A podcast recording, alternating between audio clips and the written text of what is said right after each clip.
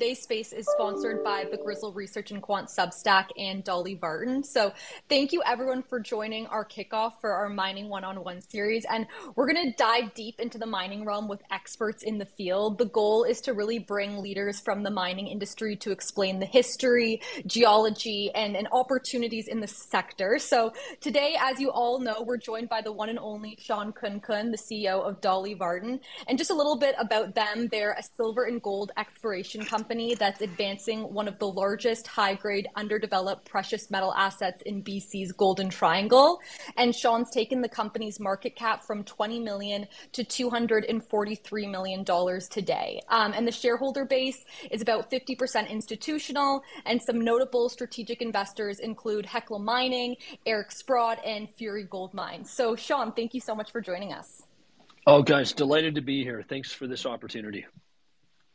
Hey, Shawn, thank you so much. And and you know, I would be amiss if I didn't ask you just about the current macro environment. Gold cracking through 2K, uh, silver twenty five dollars. This is a huge like. I would love to get your take on where we sit today from a macro environment and the tailwinds for precious metals in this backdrop. Yeah, no, it's a, it's kind of it's a it's a historic week. It's a historic day. You know, with gold looking like it's ready to put in a new high in US dollar terms. Now, of course, if we looked at a basket of currencies, we've already seen gold break out in almost every currency under the sun.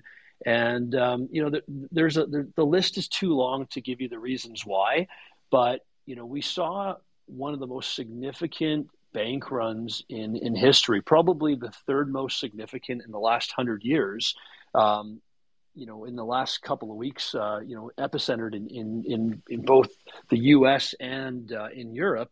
And this is just a time where gold shines the most, right? For gold for 5,000 years has protected people, and it's continuing to right now. And, uh, you know, the, the, the tailwinds for both gold and silver have never been stronger. Yeah, you know, it really is like, it, it's a fascinating time, and it particularly, you know, when we think about leverage into gold and silver, the physical, uh, the equities really provide that leverage. And I know we're going to get into a little more, more, you know, a little more in detail later. But this, this is a very, very exciting time to be in gold mining, uh, gold and silver well, mining. A hundred percent. But like, if if you were sitting there with a deposit of over two hundred and fifty thousand dollars in a bank account, and you know, you asked yourself, you know, let, let's let's say you had you know a million dollars in, in a bank account you the decision that you were going to make two weeks ago was to take that million dollars and open up four accounts and to have enough that it was covered under uh, the fdic so that your your deposits were protected or the alternative would be to go around to turn around and buy some gold.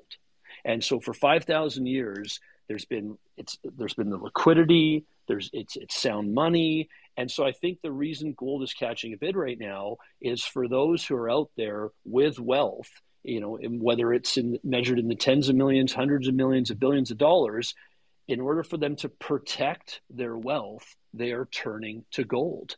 And we're in an environment right now where you know the the inflation rate that we're being told is out there is is in the double digit digits and we're seeing you know it's it's one thing to have your wealth confiscated or eroded because a, a, a, bank blows up, but it's another thing for that to be eroded through inflation over time.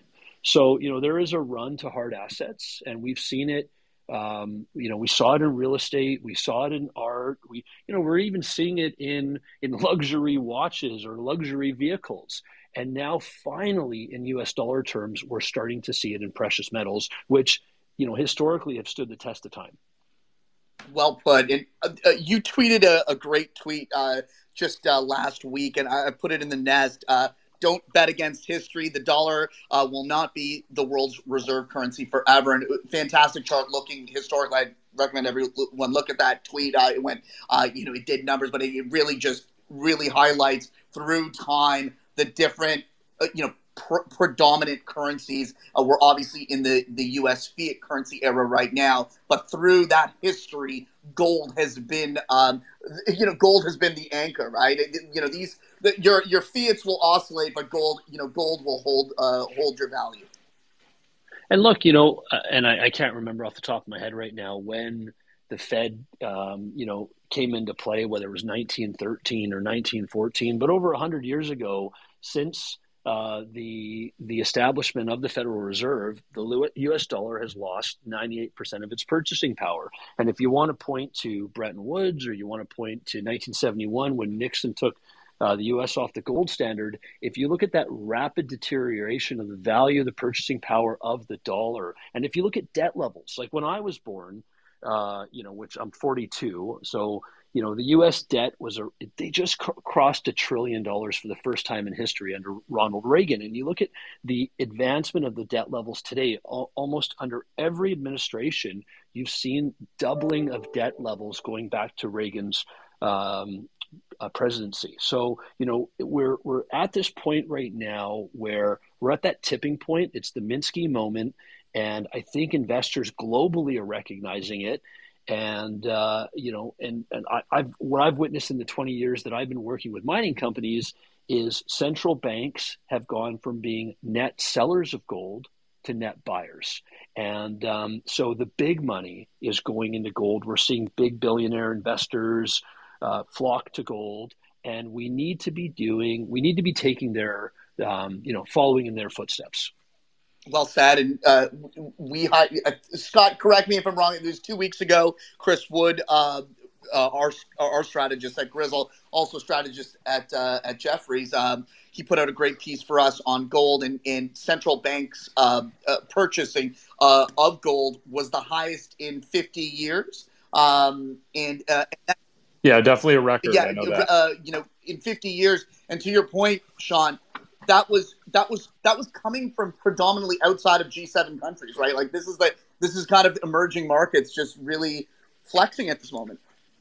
And, and, Thomas, I'm probably like a lot of your listeners. I don't have tens of millions of dollars. I'm not a central bank. I'm not looking to move a billion. What I, so what I'm looking for is I'm looking for leverage, right? And and so what my 20 year career has taught me is that leverage can be found in mining equities. So, for example, if the price of gold, which is currently around two thousand dollars an ounce, you know, if it goes up to 2,100, well, that's about a 5% move, right? But if you look at a miner or a, a mining company that has millions of ounces in the ground, you're getting leverage on that $100 move to potentially 10 million ounces. And so what ends up happening is, you know, the returns on some of these mining stocks, you know, can be 20x, 50x, 100x. And uh, that's where the leverage, and that's where, you know, the little guy like myself or, or, other other young people out there that are looking to preserve their wealth and purchasing power, um, that's where the leverage comes in. It's not the physical; it's the miners.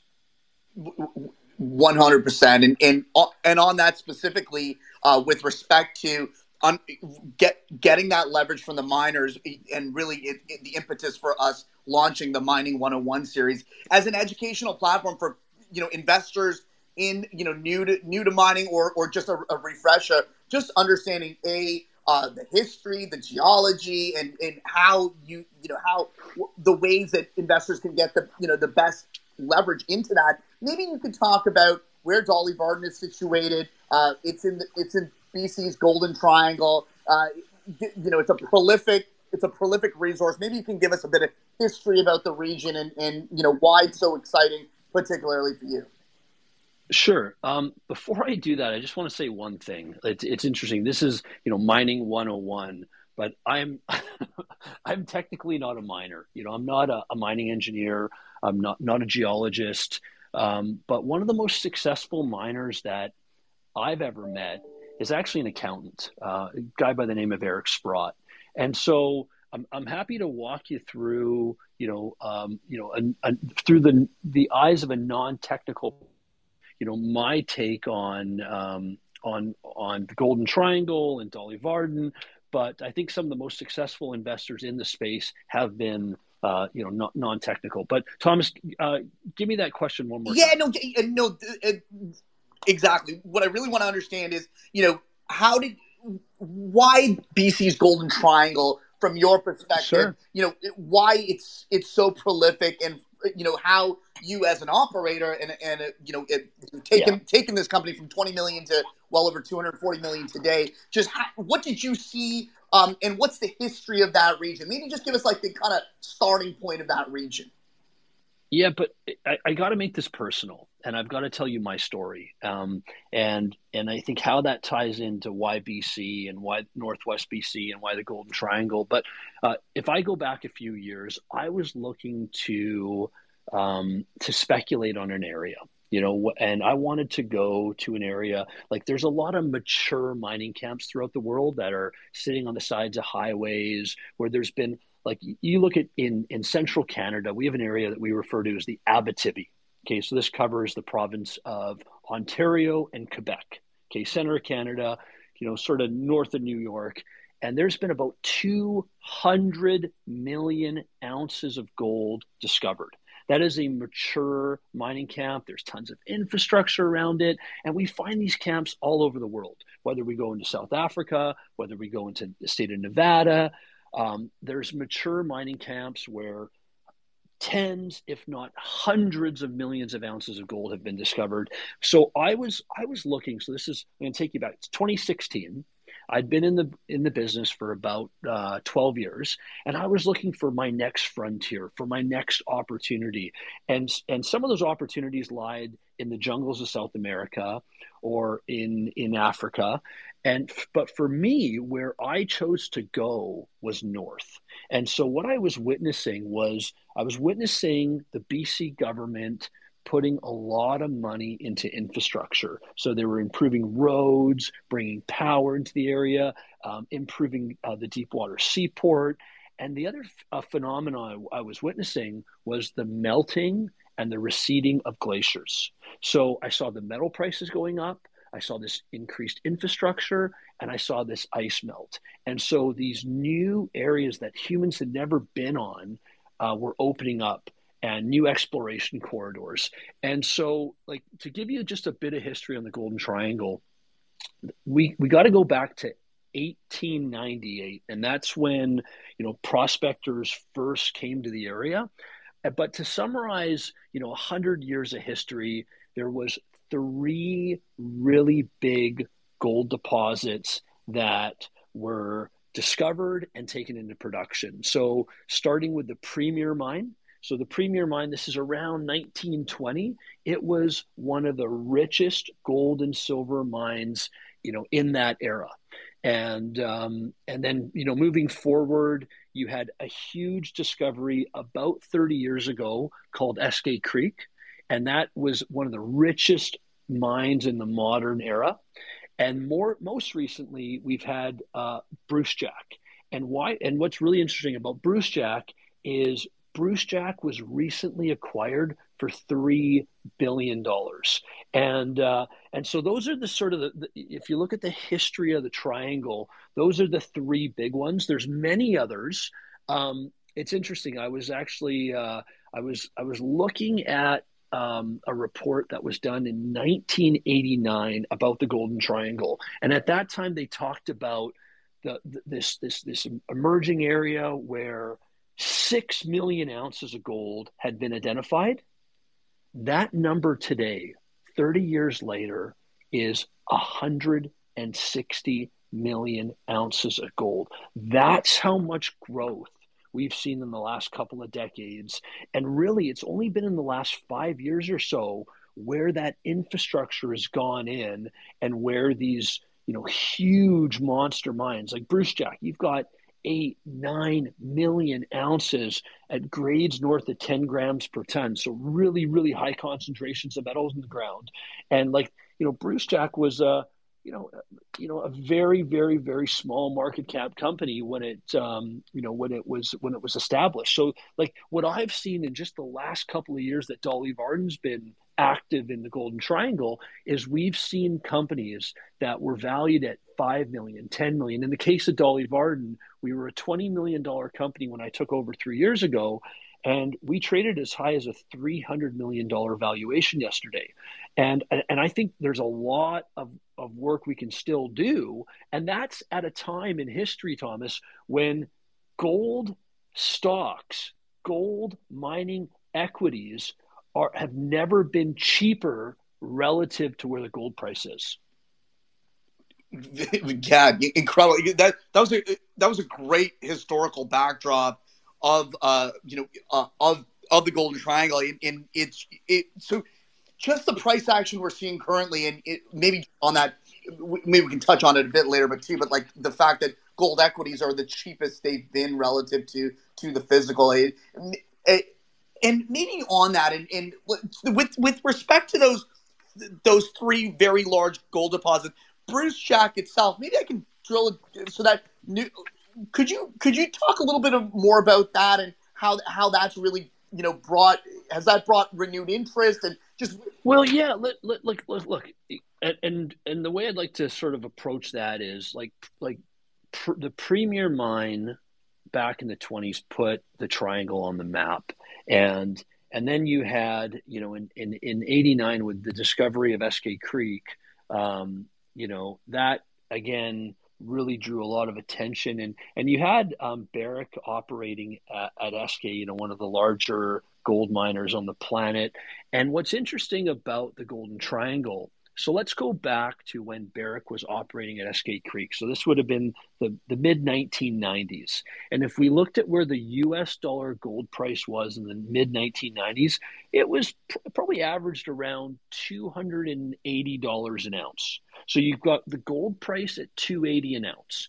You've got no power into the Golden Triangle. You have few roads. Okay, so no power, no roads, you have a two sub three hundred dollar gold price, and it was economic for Barrick to produce at Eskay Creek. They were flying gold. You know, they weren't driving it out; they were flying it out. That's how at at two hundred eighty dollars an ounce. So for me, what drew me to the area was okay. Now that you've got infrastructure, okay, now that you've got receding uh, the ice melt, and you've got a higher gold price, like these projects, richest projects that, you know, they were in some remote corner of the world that nobody had ever gone to. Um, what you got some tremendous opportunities, but to, to really hit on Brucejack. So, um, so my, my business partner, Rob McLeod, um, his, uh, he was director of Dolly Varden. And I'll tell you a lot of the success we've had, um, at Dolly, I got to attribute to Rob. Um, and I think Rob's listening right now, so uh, I'm getting some brownie points here. But um, but but Rob's uncle Don, who's in the Canadian Mining Hall of Fame, and, and Rob comes from a very famous mining family. Um, his his uh, cousin Bruce just sold Sabina to B2Gold. His other cousin Catherine is the chair of Kinross one of the, the, one of the larger gold companies out there. But his uncle Don, who's in the Canadian Mining Hall of Fame, uh, his company Newhawk had the Brucejack deposit and explored it from 1985 to 1991. And they outlined about a half a million ounces of gold. Um, but where Brucejack really took off was in 2009, there was a discovery made, and this is a mine, like there was a, uh, and, and I love it because they call it the Valley of the Kings. And it was so what they discovered in the Valley of the Kings 17 thousand gram per ton of, of gold in a drill intercept. And so the exploration that uh, occurred after that discovery out you know so, so 2010 to call it 2015 made the company make a decision to move the project forward uh, with a with a and commence um, construction. So we started to see commercial production in around 2017 18. But why that was such a pivotal pivotal turning point for the district, for the area, for me, it was because it proved to me that these old historic mines um, that you could have a modern mine, and not just a modern mine, but we're talking about a 10 million ounce, one of the highest grade mines out on the planet. So Brucejack has been, you know, such a shining example of what you can get in the triangle. But there's there's other things that I've seen in the last five or six years. Like again, like and these are the whether they're stock opportunities. Like I look at Skeena Resources that's got the old Eskay Creek project Skeena has gone from a $35 million company. I think they went reached a height of $900 million. So we're talking about stocks that are going from pennies to dollars a share. uh, huge opportunities, huge wealth wealth transfer and and wealth appreciation for investors. So you've got companies like Skeena, you've got deposits like KSM that's in Seabridge. So you've got um, just at this one project, you've got 40 million ounces of gold. Like, like Thomas, if I drew drew a circle around 20 kilometer circle around um, and Brucejack, it's the richest 20 kilometers on the planet. But again, this is an area that until recently had no power, had no roads, and was covered by ice. So we've had a hundred years of history, but we're going to have another hundred years of future, and that's where companies like Dolly Varden come in, and uh, and and others. But it's just a, it's a tremendous area where you're in you're safe, friendly Canada. It's not you know you're not down in Argentina uh, where you've got 100% inflation. You're not in Peru where you know there you know there's huge anti-mining sentiment that's sweeping a lot of South America. You're in stable country with a long history. Like without mining, you know, we are we are really naked in the north. We need this industry, and so whether it's uh, you know the politicians or the local communities, this is their livelihood. They need this, and uh, and that gives me a lot of confidence that um, you know not only are we going to discover some of the biggest treasures on the planet, but we'll be able to permit them and we'll be able to take them into production. That that really is incredible. With respect to just just how young this district from a, from an exploration perspective is there any analog like that globally like from a uh, from an exploration standpoint, and, and, and I was going to say, you know, the, the, the McLeod family, right? This is this is like the the famous uh, uh, the whole family or the Sutters of hockey, man. This is this is legendary stuff. Oh no, and and again, it's all about competitive advantage, right? So you know, and and and the competitive advantage is, you know, Rob is a third generation miner from Stewart, and you know his, you know, not only you know does you know, you know, with all the success that he and he and he's had big success. Like I'll tell you, just north of this area, you've got um, you've got the Yukon. Um, and you know we refer to the Klondike Gold Rush, which occurred around the same time of the discoveries of the Golden Triangle, and I would attribute what I would describe as the Klondike Gold Rush 2.0 to Rob McLeod and his team at Underworld. So, Rob, um, back in 2007, um, went out and put a, a property into a company that he was a founding director of. He was their vice president of exploration at the time. And they went out and they made a discovery that sparked a rush in the Yukon that led to billions of dollars going into Yukon focused exploration. And uh, and it you know so Rob actually that that uh, soil anomaly that he drilled and made a discovery on was then acquired by Kinross for 140 million dollars. And then the neighboring property was was taken over by what is now today Newmont for 550 million dollars.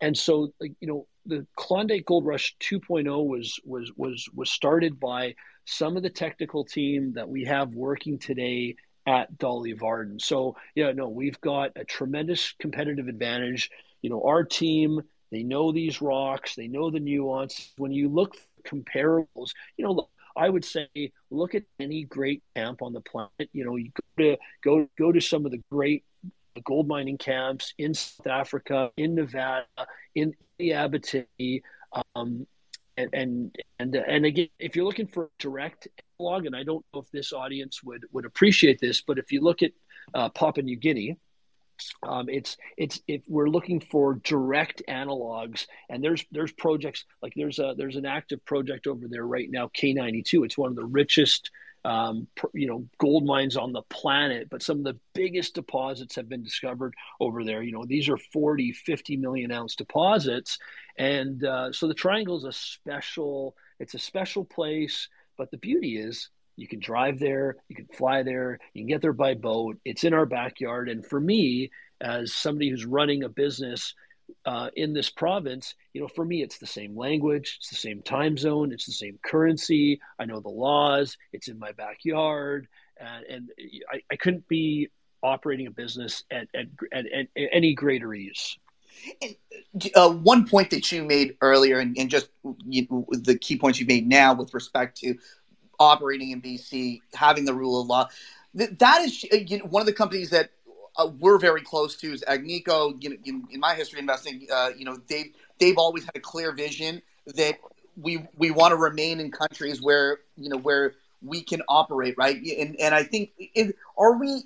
Do you think the market is fully appreciating a the the discount rate that should be applied uh, to uh, companies operating in, in less um, you know less attractive jurisdictions, and you know, or are they giving you the correct you know uh, bump for being in Canada? I feel like the market isn't appreciating that, and, and that will come in time.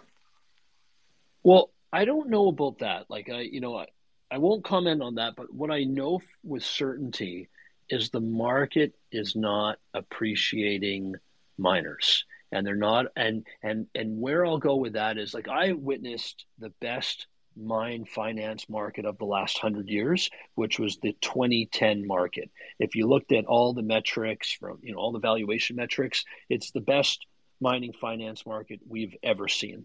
And at that time how companies would get valued was based on um, you know how you know their resources in the ground. In some cases how big their their land packages were because it gave investors the optionality for for more discovery.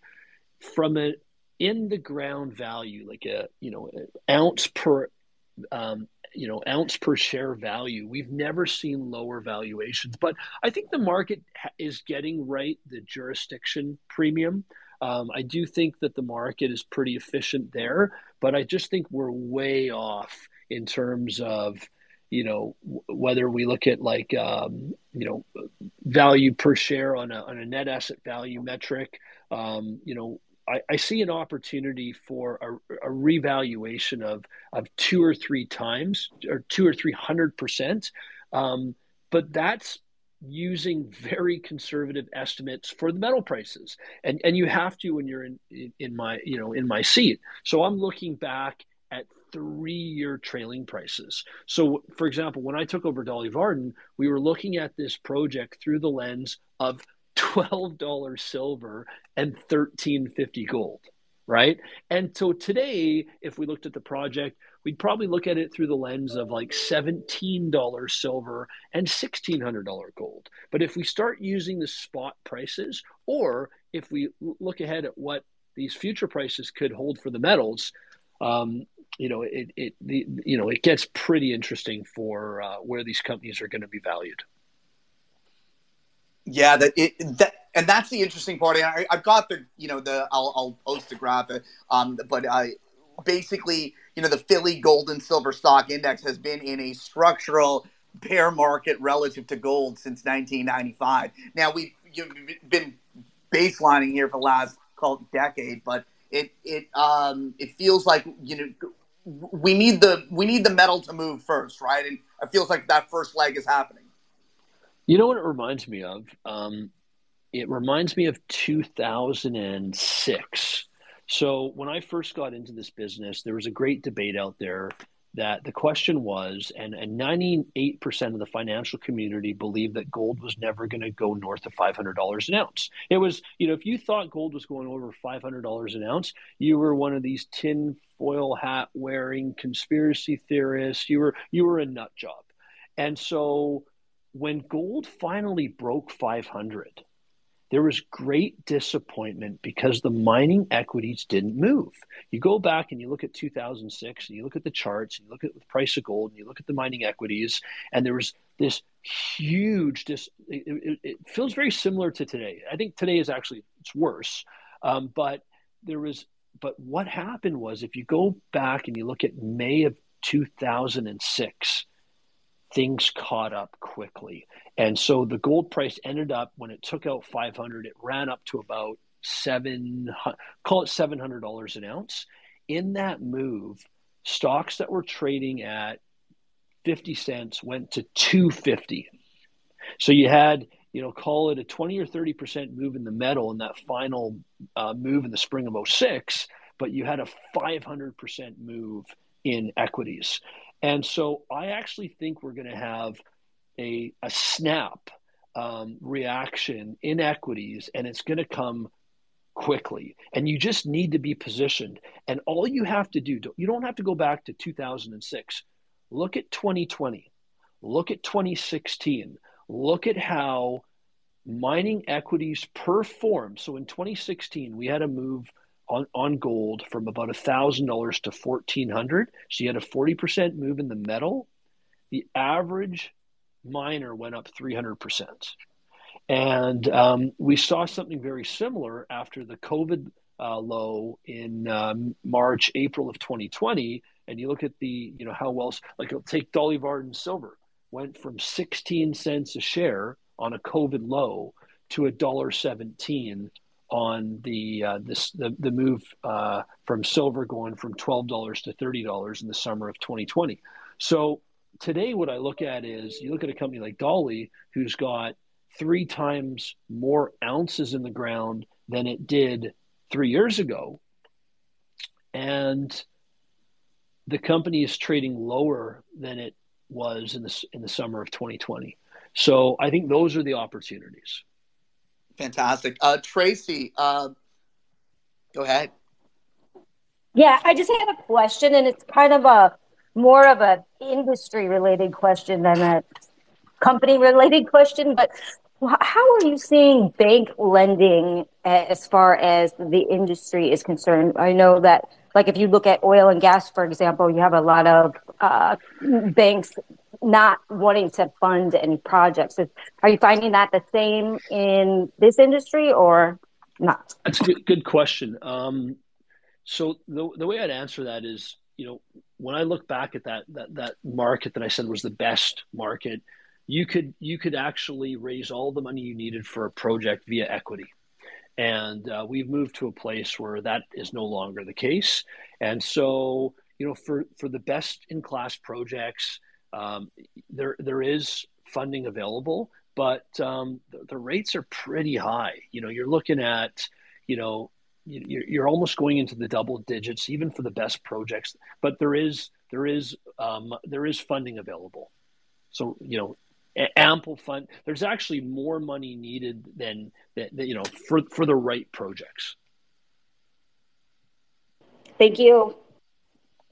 Thanks, Tracy. Um, and just so you, you know, talking coming back to that point about you, will get it, when the move happens, it happens very quickly. Um, maybe just talk about one thing. It's interesting. I, I look from the COVID lows. Um, you know, Dolly Varden's performance. Now, obviously, you, you know you, you, have three. You, expanding through the drill bit is, has obviously been you know very um, you know very powerful for you, but Dolly Varden, uh, in comparison to the Global X Miners ETF, uh, Silver Miners ETF, um, basically, um, you guys were up 343% since the COVID lows, and uh, and the Silver X ETF is up like 20%. What what's the like? Maybe you can help distill for our audience why that that golf in performance. Obviously, kudos to Dolly Varden, but what is in the index like for an investor, we're in the world of ETFification, and everyone's like, just throw it in the ETF. But is that necessarily the right strategy for silver and gold investors? Just given this kind of gulf in performance just between your own name and the index, just maybe you can help our audience understand um, the nature of of market cap style investing in silver and why that might not be the best strategy. Yeah, that's a good question. So what what has me like I you know again I've been around um, mines for 20 years and I'm focused right now in silver.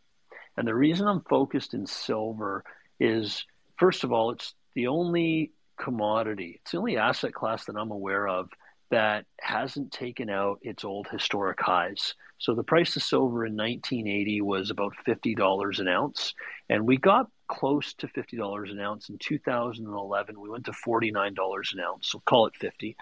And today we're sitting at half that, you know, around $25. And I look at like the case for silver, the fact that there's no substitute for silver, that, you know, all these growing uses for silver. And then I look at where do we get silver?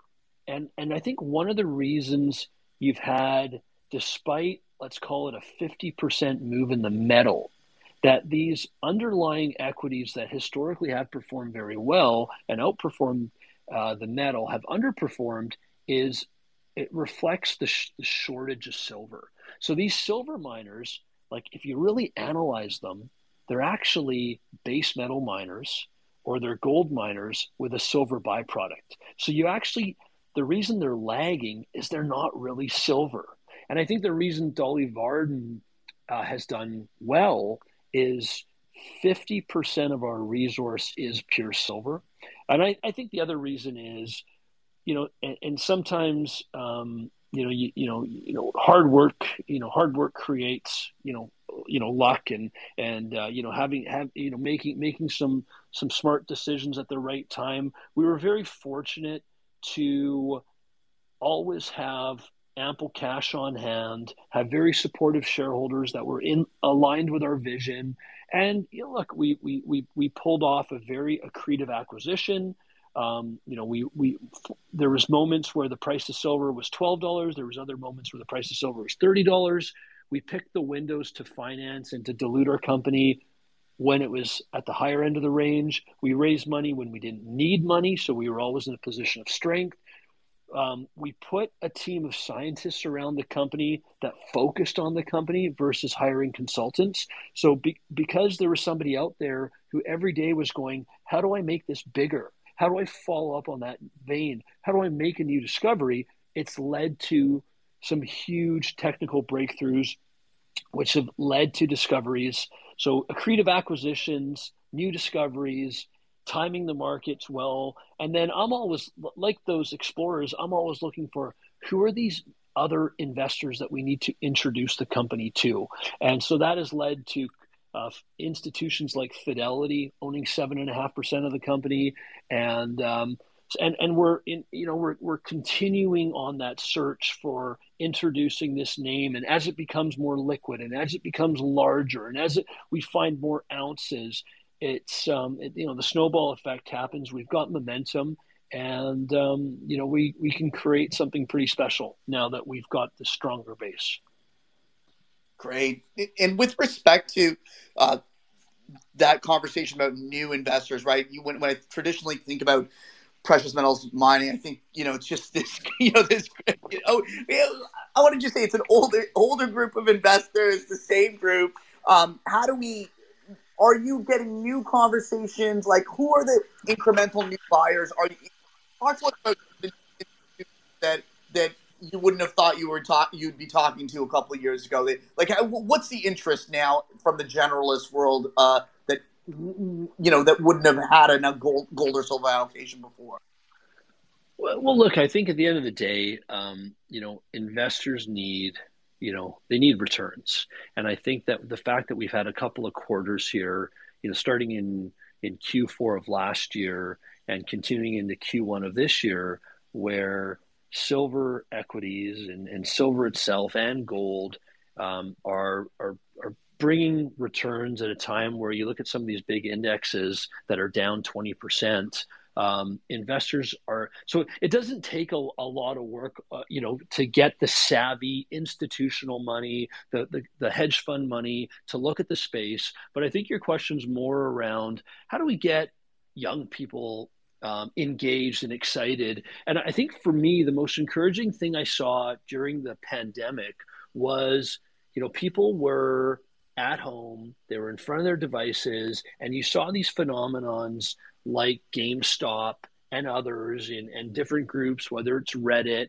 And I look at what um, you know some of these communities have built, um, whether it's Wall Street Silver or others, where um, you've got a you know a, a, growing group of people, and and you look at how that that group um, understood and supported the cryptocurrency trade.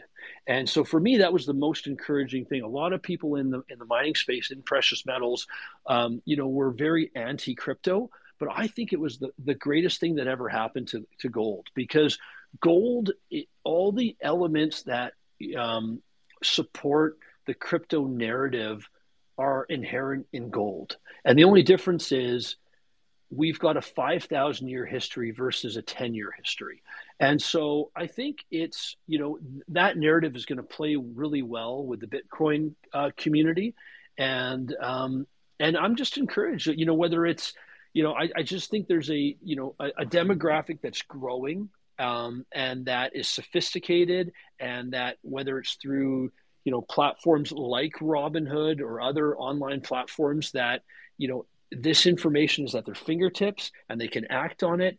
And it's, you know, this is a space and a story that makes a lot of sense, um, you know, and, and it can protect investors. And I think we are setting up for one of the greatest runs in all asset classes. It, it unfortunately would probably lead to one of the greatest bubbles the world has ever seen. But um, I think there's a, a, huge opportunity for speculators in that moment. But what I'm most interested in is establishing real projects and creating wealth for those communities and for those shareholders along the way. Shawn, that the, that take on crypto is probably the most unique I've heard uh, in the precious metals world, right? Like it, it really is. Uh, you know, it really is. You, you usually take the uh, Peter Schiffian view, if you will, right? It's, it's you know that's been the prevailing narrative, but I think what you're saying is actually very profound because how many people have been this interested in central banks? Like you got to credit Bitcoin where where it should be because that's gotten people super interested in the devaluation of uh, of you know of currencies, right? Yeah. Well, I, I just think back to it, it's something very simple and like anecdotal for my own life is I've got a, a young brother-in-law, right? And so yeah, this young brother-in-law likes to bet on sports. And during COVID, you couldn't really bet on sports. A lot of these major sports had shut down. So what was still what was the one few games in town, right? Well, the stock market was still you know still open, right? So that millennial crew that would you know maybe make that sports bet we're now looking at the GameStops of the world or or looking at Dogecoin, but you know they're now and and they got they understood and and and and um, supported a narrative about something outside of the banking system. You know, people now see it. It it's no longer you know like you can't deny it when you go to the grocery store when you get your your your electricity bill when you put gas in your tank inflation is on everyone's mind. So, this idea of how do I maintain my lifestyle? How do I how do I protect myself? And I think that we, the the answer for me is gold. And really, what I've learned, for, and, and this goes back to a, a quick story here. So I helped build a gold mine from 2004 to 2010. So we were very lucky. It was the best mining finance market. We made a discovery. We raised $500 million. We took a company from nothing to a billion for valuation. Uh, we took a stock from seven cents to five dollars. Um, now, and we went into production. We were producing eighty thousand ounces a year. We had six hundred employees. It was a you know great. I was I started. I was 22, 23 years old. Helped build a, a big company. Now I made more money on a passive silver investment in six months than I did building a gold mine over six and a half years. So for me, I love gold. I understand gold. You know, my family's from India. So from a very young age, you know, I was indoctrinated in the idea of this is how you pass, pass wealth through generation. You pass it through, you know, real estate and you pass it through gold. Um, so I, I get that. But the reason I'm focused on silver is silver has got the leverage. It's, you know, gold is for kings, silver's for gentlemen. And there's a lot more gentlemen out in this world than there are kings. And so I and and from a price point, Thomas, it's not everybody can go out and afford to pay $2,000 to get an ounce of gold. But you know what? We can all find $25 to buy an ounce of silver. And I think when the masses switch on to that, that's what took silver from pennies to $50 in 1980. It's what took it from $4 to $50 in the 2000s. And this time, the run starting in the 20s, where are we going? And if we look at things like what's the natural ratio in the Earth's crust? It's about 15 or 16 to 1. So for every one ounce of gold, there's about 15 or 16 ounces of silver. From a mining perspective, for every one ounce of gold that's getting mined, there's about eight ounces of silver that are getting mined. But what's the current ratio to silver and gold? I haven't looked at it recently, but it's like 80 to 1. And historically, it's been 15 to 1. So my bet is we're going to get closer to 30 to 1, maybe 20 to 1. And in that, so there's, there's, for me, silver's my way of getting more gold. And I think we're setting up for one of the greatest moves in silver. And, uh, and again, growing industrial use, you know, there's going to be a 200 million ounce deficit this year where are we getting that silver? And most of it gets thrown off as a byproduct. Like 70% of the world's silver comes out of as a byproduct. Well, those copper mines, those base metal mines, they're not getting permitted. They're not being discovered. They're not getting into production. So there's going to be a huge silver shortage. And if you look at what uh, auto manufacturers are doing in lithium or even copper, there's going to be big corporates that try to get their um, exposure to silver. And the beauty about silver, it's the same thing as, as, as some of these other um, commodities like uh, like lithium or or uranium, where the price of silver could actually go up 10x, and it's not going to impact the products. It's not going to impact the cell phone or the solar panel. So you know you could have $200 silver and it's still going to be um, consumed and used, and there's no substitute for it. So I really think that silver is the is is my you know investment call of a lifetime and to and and I was deliberate in I wanted to find it in a place where I felt like there was a rule of law and there's an, an abundance of it at some of the you know best grades on the planet.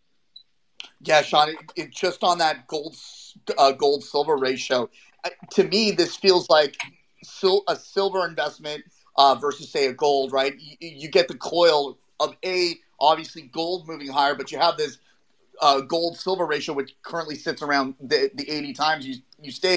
Now, as, as you were saying, right, in the world's crust, the ratio is 16 times silver to one. So let's just say maybe that should be a final resting place. But just you don't have to go very far back. The global financial crisis, um, it was 32 times. So even if gold were to sit flat, we theoretically should be in a place where if just silver were to get back to that spot, we're at 32 times. Now, could you help me understand in in, a, in this you know 10 plus year period, how did we go from 32 times to blowing out to 80 times? Like, why did like why did that silver ratio blow out like that? Um, because because because first, silver is tiny. Like gold's a real market. Like gold is, you know, one of the, you know, fifth most significant traded assets on the planet. It's liquid. It's been, you know, it's a real market. Silver's tiny, and so and and and gold really is just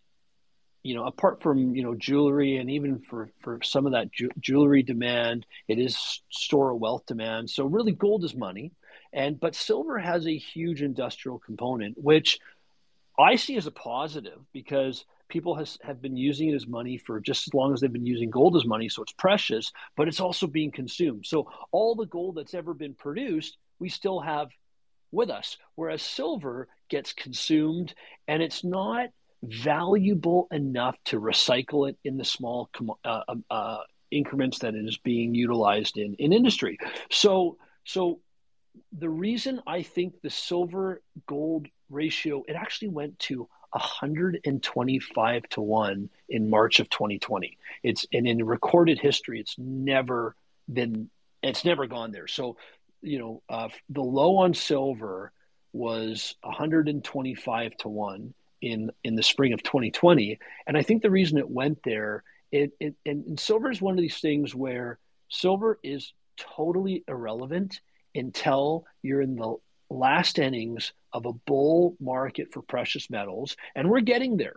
Like we are getting to a point where you know gold's going to break out silver will outperform and the example i'll give you is you don't need to go back any further than 2019 to 2020 so we had gold lift out of a gold was in a, a six and a half year uh, trading range of 1100 to 1300 and in the spring of 2019 gold broke above that range and it took gold 13 months to make a 50% move. It went from about 1350 to call it 2050 in August of 2020.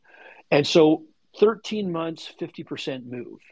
Silver made that move, made that 50% move in six weeks, not 13 months, six weeks. So my thinking is like, I think we're going to see an average gold price in the next few decades of $3,500 an ounce. I think that's a really conservative estimate. It's a sensible estimate. Um, you know, so when we look at the period from say 2020 to 2040, I think you get an average price of $3,500 an ounce. Now, if you if you applied, um, you know, a 20 to one ratio, where does that get you for silver? Right, it gets you more than a triple, and so I think, um, and a sustainable one, and something where you know, again, in this electrification of the world, which we're moving into, silver is is um, is the most you know conductive metal on the planet, and again, in, in there is no substitute for it. And the, you know whether it's double-sided solar panels in China or you know whether it's electronics, like the the usage uh, the usages for silver are growing. Um, but I think what ultimately is going to drive its price is investment demand. Wonderfully put. Uh, and Shawn, just with respect to Dolly Varden, um, you, have built, you've taken the company from 20 million market cap to the just over 240 uh, today. What, how do how do we grow? How are you looking at growing Dolly Varden going forward, and, and what are the key catalysts that, that we should be looking at as as investors? Well, listen, I think it, the junior mining business is one of the most difficult businesses, and it's quite binary. Um, you know, and, and there's a lot of you know sub $20 million companies running around either trying to get capital or trying to get off the ground and and I think that when you have a company launch and Dolly's launched it's gone from 20 and I think actually the market cap today is 273 so we've gone from 20 million to 273. And so for some investors, they'd say, Hey, Shawn, why didn't you call me when you took over three years ago and the stock was 25 cents? You know, it's now a dollar today. You know, it's already moved up 400%. I'm not interested. I want to, you know, I, I, but for me in this business, like there was a company in Canada that was recently acquired uh, for 1.8 billion dollars. A company was called Great Bear Resources. Started at 15 cents, was acquired at 30 dollars a share. Um, it's it's almost easier once you like we've got at Dolly, we've got $26 million in the bank. We have no debt. We've got a big resource in the ground in a safe area. We're finding more. We're expanding. It's it, I my experience is it's easier to go from one dollar to five dollars than it is to go from ten cents to to fifty cents. And uh, you know you're you're you're trying to get attention. You're trying to get that capital. You're trying to get alignment. But at Dolly Varden, we've attracted miners We've attracted people that, you know, corporates that are actually mining this stuff that need to replace their resources. We've attracted, you know, billion dollar institutional funds. We've attracted billionaire investors. We've got the liquidity. Going forward, we just got to keep doing what brought us here, and that is growing the mineral inventory. So I see Dolly Varden as a bank. So when I took over this company, there was roughly, you know, in all categories, you know 40 million ounces of silver in the ground. There's you know more than three, almost four times that today.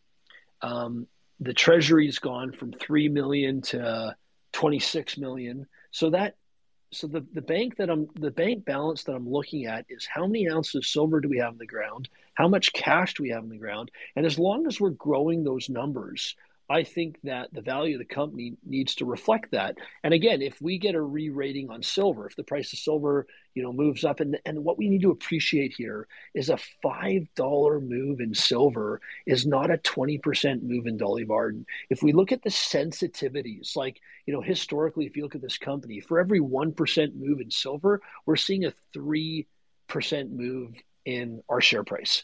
And um, and so I, you know, I, I just think that we're positioned to give investors torque and leverage to rising prices. But if you look at what I've done in the last three years, I've been in a flat environment where you just look at last year, my peers were down 35%, we were up 35%. So we had an outperformance of about 70%. Well, why? Why were we growing at a time when the metal prices were flat or lower? It's because we're increasing that mineral inventory, we're increasing the quote unquote bank balance of the company. And I think ultimately, if we continue to do that in an accretive way and we're sensible and we're always playing from a place of strength, I think we'll, we will, you know, maintain be, being able to maintain building value for our shareholders. And I, look, at the end of the day, every decision I make, and it sounds like uh, you know something hokey or obvious, but really, I ask myself, is this you know accretive for our shareholders? Is this in the best interest of shareholders? Is this going to be good for the share price? And um, and I think if we continue in that uh, in that theme, I think uh, we'll continue to drive value. Thank you so much, Shawn. That's a great way to put it. And uh, you know, I'll just bring it full circle. One of my early mentors, uh, John Pepperell, who was uh, who was a CIO of TD Asset Management. When I started uh, in resource investing, you know, just you know, I was putting out different ideas. He goes, "Listen, both in oil and in in in, uh, in mining, uh, you want to own the companies that are increasing their, their mineral resource, uh, their barrels. You, you want to own those that are that when they grow that that insulates you against the commodity price because that itself is very volatile. It, it's clear you you built something special here here at Dolly, and uh, uh, thank you for a phenomenal overview of. of and, yeah. and I just I just I just got to say it's all. I'm actually probably the smallest component of this. It's my team. It's my VPX Rob van Egmond. It's our board. It's the shareholders. I'm working with the smartest people on the planet, and I'm supported by some of the best shareholders that are have bought into our vision and are giving me a chance to build a business. And without those elements um, and supportive investment bankers and and all the things that you need, uh, none of this is possible. So um, I just got to give a shout out to everybody else because they're really the the magic. No, for sure. And, you know, we we, pro- we should get uh, we should get Rob. Uh, we should do a spaces with Rob. That'd be it'd be great to, to you know to hear the stories and you know how how his family has you know just just, just well, and, and and and Rob's Rob's actually doing something pretty cool in the Triangle. He's got a company called Blackwolf Copper and Gold, and they're drilling uh, a target. It's the best undrilled target in the Golden Triangle, and um, you know, you so you should have Rob on, and and yeah, I've learned so much from him, and it's a pleasure to work with him. So yep. yeah, absolutely wonderful. Uh, Shawn, thank you so much for a phenomenal overview of of the the, the gold and silver mining sector, macro tailwinds. Uh, BC's golden triangle and how we should think about gold and silver mining stocks. And, one last thing, one last thing I want to say, and it's uh, it's our First Nations partners, the Nisga'a, yep. and you know you know a lot of guys talk about ESG and they talk about you know the certainty, but I'll tell you it. I'll, I'll, I'll tell you, looking at this from what are the next hundred years going to look like? That's how the big companies are planning. That's how our First Nations partners are planning. And we as investors, you know, I know we're not going to be here for 100 years, but if we take that approach, um, like the, the, you know, traders make money, but investors create wealth. And if we approach this from the standpoint of what's the end game here? How big can this project be? Like this could be a, you know, a really big you know uh, wealth changing opportunity here. And i think that's what the golden triangle brings. And I, and dolly varden is, is a part of that. And we're starting to see the first inning of that move and that shift and that wealth transfer. But there's so much more work we have to do. And, and now we have the money to do it. We've got the team to do it. So it's going to be it's going to be an awesome year. And i look forward to putting out a lot of results. And if they're anything like the results we had last year um, you know, we're going to have similar move. We've we've seen a 300% move in the share price in September, so we're we're gearing up for another another big leg here.